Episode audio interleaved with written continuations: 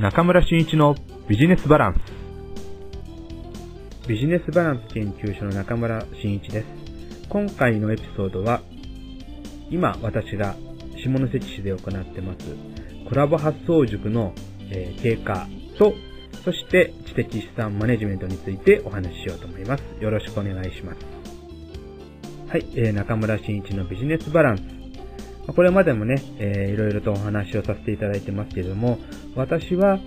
もうコラボレーションのコンサルタントということも、えー、非常に声を大にしてね、言っておりまして、えー、まあ中村真一といえば、えビジネスバランスもあるけれども、コラボですよねって言われるぐらいの、まあ、活動を山口県ではしてるつもりです。まあ、そんな、えー、私がね、えー、今年、えー、塾長を務めさせていただいているものに、え下関市役所で行っているコラボ発送塾という、えものがあります。これはですね、え下関市内の事業者の方に参加をしていただいて、そしてそこで知的後輩、そして異業種後輩、まあ、この二つをね、ワークショップという形でする中で、えー、商品の開発が生まれたり、えー、そして反則を一緒にやろうとか、広報活動を一緒にやろうとか、イベントを一緒にやろうとか、えー、場合によっては、そうですね、えー、一緒に商店街の活性化、えー、中心市街地の活性化なんかをやっていこうとか、まあそういった、え、一緒にやろう、いわゆるコラボをしていこうというものが、え、生まれればと。そのきっかけの、きっかけになればという場としてね、え、今私が、え、下関の方でさせていただいております。え、これもあの、え、ワンクールですね、えー、1、2、3、3回コースということで、えー、塾生の方には3回参加していただいて、それぞれのワークショップのプログラムを実行していただいて、終わった頃には、じゃあ一緒に何かやりましょうか、というようなものが生まれるかなと。そして何かしらのアウトプットしたものが来年の1月か2月の発表会で、えー、お披露目していただくと。いうような形の流れの内容なんですね。えこれまで19名の参加者がありまして、え4名の、えグループを作って、4名の中で自分たちの持っている知的資産、知的なものね、そして商品のこと、そういったことをどんどん出し合ってもらって、そこから価格変化が起きないかということを PR という形で今行っております。すでにね、えー、これもあの、まあ、この時代ですから、Facebook も連動していってます。Facebook で何を連動させてるかって言いますと、え、Facebook の機能の中にグループ機能というのがあります。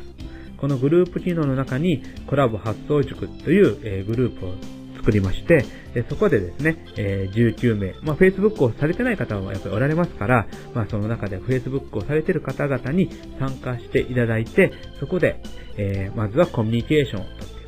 で、その中で、え何か自分が提案した、出したものが、えー、皆さんの目に触れて、興味を持ってもらったら、そこからね、え、また、メッセージ等のやり取りから始まって、え、コラボが生まれていくという筋書きでですね、えこの、えー、グループ、Facebook のグループを活用してるんですけども、もう実際にね、まああの、Facebook でポンと投稿したのを見て、もう皆さん活発に使われてましてね、見ていくとどうなってるかというと、もうすでにアクションを起こされておりまして、もう私は、あの、何々さんのところに行きました。そこで私たちの商品の PR をして、今こんな、えー、ものが、えー、生まれようとしてますみたいなことが、もう上がってきてます。バンバンね、一人だけではなくて何名の方も上がってきてます。まあ、ということで、まあ、結果的にね、最近思うのは、えー、皆さん、えー、このコラボとかね、一緒になんかやろうという気持ちはいっぱい持ってるんですよね。で、僕はそれをね、こう、コラボ脳の開能ということで、えー、一緒に何かやるんだっていうコラボ脳をどんどんどんどん開能させていこうという、えー、目的で、もう持ってね、この、えー、コラボ発想塾をやってるわけなんですけども、なんかこう、パッと開いてしまうとですね、もう自らが行動してどんどんどんどん動く動くと。まあ、非常にいいな。見てて楽しいな。やってる人たちも楽しいと思うんですけど、楽しいなっていうところから今スタートしてるんだなというふうに思います。まあこれがね、だんだんだんだんこう、実際に細かい話になっていくと、いろいろな問題も、諸問題も出てくると思います。まあ、それは、ま、今後のね、えー、ど、どっちにしても解決しなければいけない内容になっていくんですけども、最初からもう難しい、難しいと思っていたら何も生まれませんから、もう最初はリラックスした形で、え何でもかんでも、え、一緒になんかできるんだ、一緒に、え、連携できるんだ、まあ、そんな機運が生まれればいいな、というふうに思ってまして、まあ、それが、本当私の思い通りに今、皆さんが、え、考えて行動していただいているな、ということで、非常に嬉しく思っています。まあ、このコラボ発想塾も、え、この7月で第1期生は終わりました。そしてまた9月からね、えー、第2期生が始まるんですけども、もうそろそろ第2期生の募集が始まると思います。えー、下関市役所のホームページや、えー、司法なんかでね、えー、募集始まると思いますので、まあ、ぜひとも、あの、ご参加いただければと思いますし、えー、また8月9日の予定なんですけども、えー、この時ですね、私と一緒にやってるパートナーの、えー、アクティブランニングの羽さんがですね、えー、下関に来られて、えー、コラボ発想塾の塾生、そして、まあ、公開セミナーという形にしますので、えー、コラボとか、え、能動的に動くとか、そういった、まあ、非常にそういったね、こう、興味のある方々を集める形での公開セミナーを行う予定です。え、会場は、今お聞きしているのは、えー、と、唐戸市場の会議室というふうに聞いてるんですけども、そちらで、えー、セミナー、公開セミナーを行いますので、またね、ご参加いただければなというふうに思います。まあ、そういったあのコラボ発想塾、非常に今盛り上がってまして、えー、非常に今年のね、一つの私の取り組みの中では非常にうまくいっている、えー、一つの取り組みだというふうに思っています。えー、まあそういったあの、中でね、えー、今、知的資産っていう部分を絡めていきますと、えー、先月なんですけども、あのー、ちょっとね、僕の中では珍しいセミナーの講師をさせてもらいました。それはどういったセミナーかと言いますと、まあ、ソーシャルメディアを絡めようということであったんですけども、いわゆる人材育成ですね。まあ、これについての、えー、セミナーの講師をさせていただきました。で、あの、えー、この人材育成なんですけれども、一つは知的資産というね、考え方からにおいても、人材をどう育成していくのかっていうのは非常に重要な課題なんですね。えー、取り組みなんですね。これをやはり、あの、知的資産の中に入れていくっていうことがありますので、今私も、その人材育成の、まあ、指導ができるということがね、できて非常に良かったんですけれども、まあ、どういった内容の話をしたかと言いますと、えー、人材育成、まあ、あなんていうかな、こう、手法的にとか、あのー、まあ、だからこう、専門性を持った人材育成っていうのはね、技術的なことっていうのは、まあいろいろなセミナーもあったりして、そういった専門の先生が指導されると思います。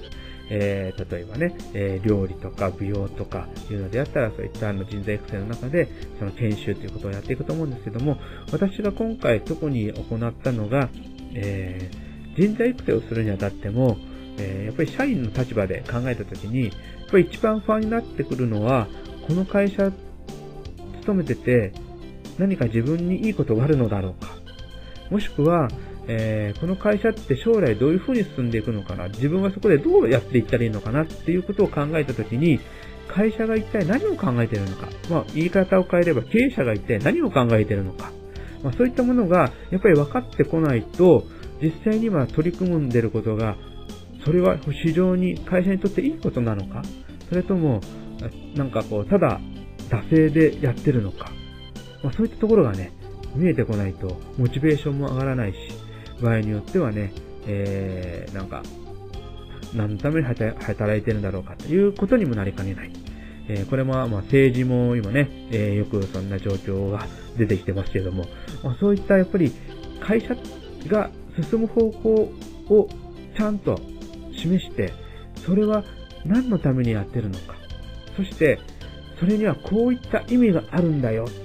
そしてそれは、こういったクライアントさんやお客様や、そして市民、県民、国民の方々には、こういった我々は考えで動いているんだっていうことを示さないといけないと。そういうことをちゃんと明確にしておかないといけないんではないかっていうようなお話をしました。まあ、いわゆる会社には理念、ビジョン、ミッションをまず持ちましょうと。経営者は持ちましょうと。作りましょうというようなね、えー、話をさせていただきました。まあ、参加されてた方の大半は、えー、ちょうど就活のね、えっ、ー、と、内容も一緒にやったので、学生さんが結構多かったんですけども、まあ、学生さんにはね、就職するにあたっては、そういった理念、ビジョン、ミッションなんかね、え、あるかどうか確認してね、っていうような話をしました。で、もう一つ振り下げていきます。例えば、そうですね。私の経験上、取材をした経験上、まあ、中堅の、中小零細企業ってありますけど、まあ、中小、中企業ぐらいまではね、だいたい理念、ビジョン、ミッションなんか持たれて、ちゃんと仕事されておられますけれども、あのー、経営されてますけどね。やっぱり小零細になってくると、私の、まあ、実体験からすると持っておられるところっていうのは、まあ、2割ぐらいかなっていう感じがしますね。で、あの、まあ、笑い話じゃないですけども、あの、持ってたことすら忘れてるという経営者もおられますし、もっとひどい言い方をすれば、えー、会社の理念って何ですかって言ったら、いや、そういや作ったけど忘れたっていうね、覚えてないという、そういった経営者の方もおられます。不思議ですよね。なんででしょう、うん、これもね、その時お話したんですけども、あのー、結構あの、ホームページを作ることが、まあ、15、6年前から始まってきました。えー、15年前ぐらいホームページを作るいいきっかけなんですね。えー、会社のことを、あまあ、全国に知ってもらうためにホームページって非常にいいツールですよ。会社概要とかね、会社のやってることを載せていきましょう。じゃあそこに、やっぱり会社の理念とか社長さんのね、メッセージを入れていきましょうよ。ミッション、ビジョンを入れていきましょうよ。ってなんてことを提案するわけですね。私もやってました。で、まあ、その経営者の方にお話をしたところ、あそうだよねっていうことにはなるんですね。で、じゃあ、ちょっと、えー、また来、次回来る時までに、えー、理念、ビジョン、ミッション、まあ、せめて理念とね、そうですね、ビジョンぐらいは考えておいてくださいね。えー、もしくは考えられたらメールでもらえればそれをもとに、えー、フェイス、あの、すみません、ホームページでした。ホームページの、えー、作成をしておきます、しますのでっていう話をするんですけども、大半、帰ってこないですね。そして、えー、まあ、2、3度ね、打診して、じゃあ結果的にはね、もう作れないからお前作ってくれっていうことをね、言われることがあります。まあ、とはいえね、当時私はホームページ作成会社の、えー、ものであって、理念、ビジョンなんかを、えー、聞いて、えー、作ってあげるコンサルタントではありませんでした。ですので、そうですよね。で、その相手の企業って言っても、そう頻繁にね、言ってるわけじゃなくって、ホームページを作りたいからっていうことで、その話をヒアリングをしに行ってるだけですから、まあ、そんなにその会社のことについては詳しく知りません。ましてや、社長がどういった考えを持って、どういうふうに動いてるかっていうのは、意外と担当者レベルでしか話をしてないので分かりません。まあ、そんな中で、え社長から、もうその業者さんに任せるわって言われたってことでね、振られるんですよね。そりゃあ、わからないですよ。まあ、結果的にね、どうするかっていうと、まあそういった業界と同じような会社の、えー、ホームページを見に行って、まあ大体中堅以上の会社のね、を見ると大体その業種の会社っていうのは理念、ビジョンとか上げておられますから、ホームページに。それをそのまま、えー、ちょっと加工してね、持っていって、こんなんでどうですかってことですと、いやー、それはやっぱりね、それは中堅以上の会社が書いてることですから、非常にいい、ね、え、理念を書いてますよ。まあ、それを見て、あ、これいいね、じゃあそれで行こうということになって、ホームページ上には立派な理念が書かれるわけですね。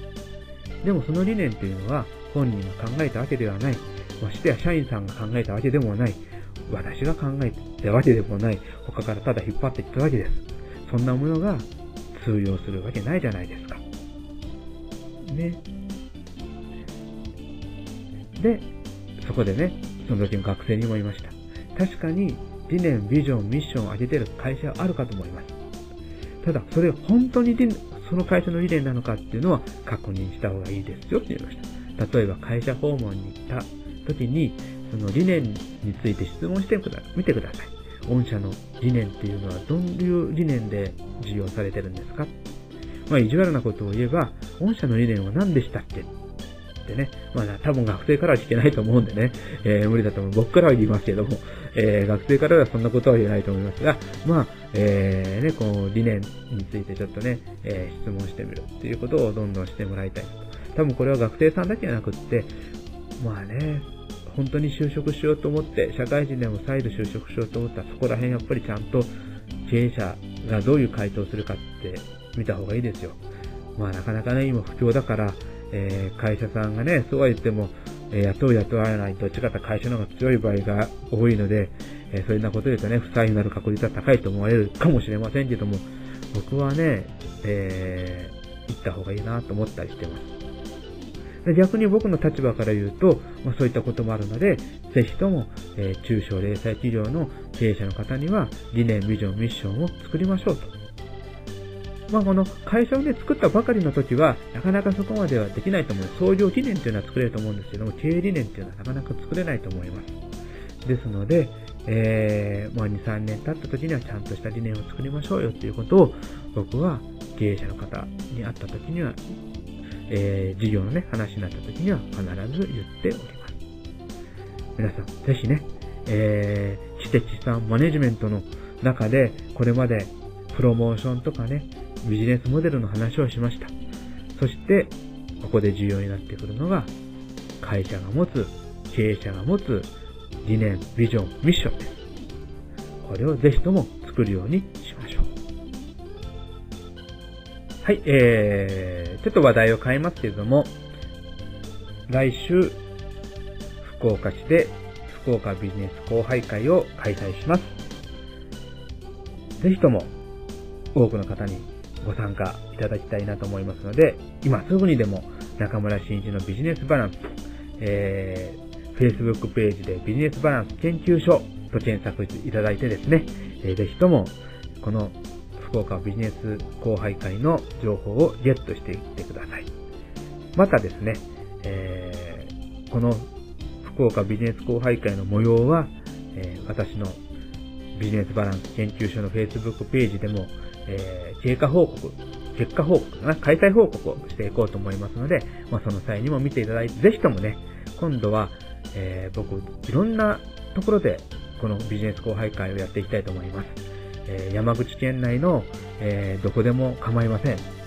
え、下関がコラボ発送塾をやってますので、え、もうかなりね、え、認知されてると思いますが、え、岩国とかね、えー、萩とか、えー、豊富とか、え、宇部とか、そういったところで開催できたらなと思いますので、まあそういった企画をね、していただけたら嬉しいなというふうに思います。また、えー、県外、今回福岡ですけども、広島や岡山、島根、えー、松山、愛媛、一緒ですね、えー、香川県、高知県、徳島県、え、宮崎県、大分県、また、いろんな、まあ、ちょっとね、えー、できれば山口県から、えー、日帰りができるようなところでですね、ぜひとも、この後輩会を実施したいと思いますので、ご希望の方、僕が主催になってもいいよっていう非常に心温かい方がおられましたら、ご連絡いただけたら嬉しいです。えー、なえー、ビジネスバランス研究所の方にコメント、もしくは中村真一の Facebook の方にからメッセージを送っていただければ非常に嬉しいです。よろしくお願いします。そして8月8日には書店で行うマーケティングのセミナーも開催します。Facebook ページ、これからのマーケティング、ターゲットをね、えー、どういうふうに設定したらいいのか。楽天や通販のね、えー、非常にいいツールを使っている時にも必ず出てくるのは、どういった方々に、例えばメルマガ、メールを送りますか？とか、どういった方々に広告を打ちますか？っていうような、えー、セグメントされたね、えー、ことに対する選択っていうのが出てきます。ターゲットを設定するということでね。で、そのターゲット、セグメント設定するためには何が必要か。まあ、年齢構成とかね、えー、いうようなセグメントもありますけども、まあ、最近非常に多いのはやっぱり趣味、趣向、専門性、そういった、えー、ものの見方っていうのが非常に大切になってきてると思います。まあ、そういったものをね、この本屋を活用したセミナーで皆さんにマスターしていただきたいというふうに思います。以前、テレビ局のマーケティングセミナーの講師をさせていただきました。営業マンに対するね。その時に、えー、言われました。若い営業マンから、こんな新しい手法があるんですか？本屋でマーケットリサーチができるような、びっくりしました。目から鱗ですっていうようなことを言われました。そして、このセミナーを企画していただいた部長の方からは、そういえば昔、そして我々も報道としてネタに困った企画を考えてる、え何か考えないといけないっていう時は必ずやってたことがある。それは一つは本屋に行くことであった。そしてもう一つは映画館に行くことであった。っていうことを言われました。懐かしいねって言われました。うん、本屋を活用する。これはこれからの皆様のビジネスを発展させる重要なキーワードです。それでは、ぜひとも私のセミナーに関心を持っていただいてご参加いただければと思います。それでは今回はこれで終わりたいと思います。どうもありがとうございました。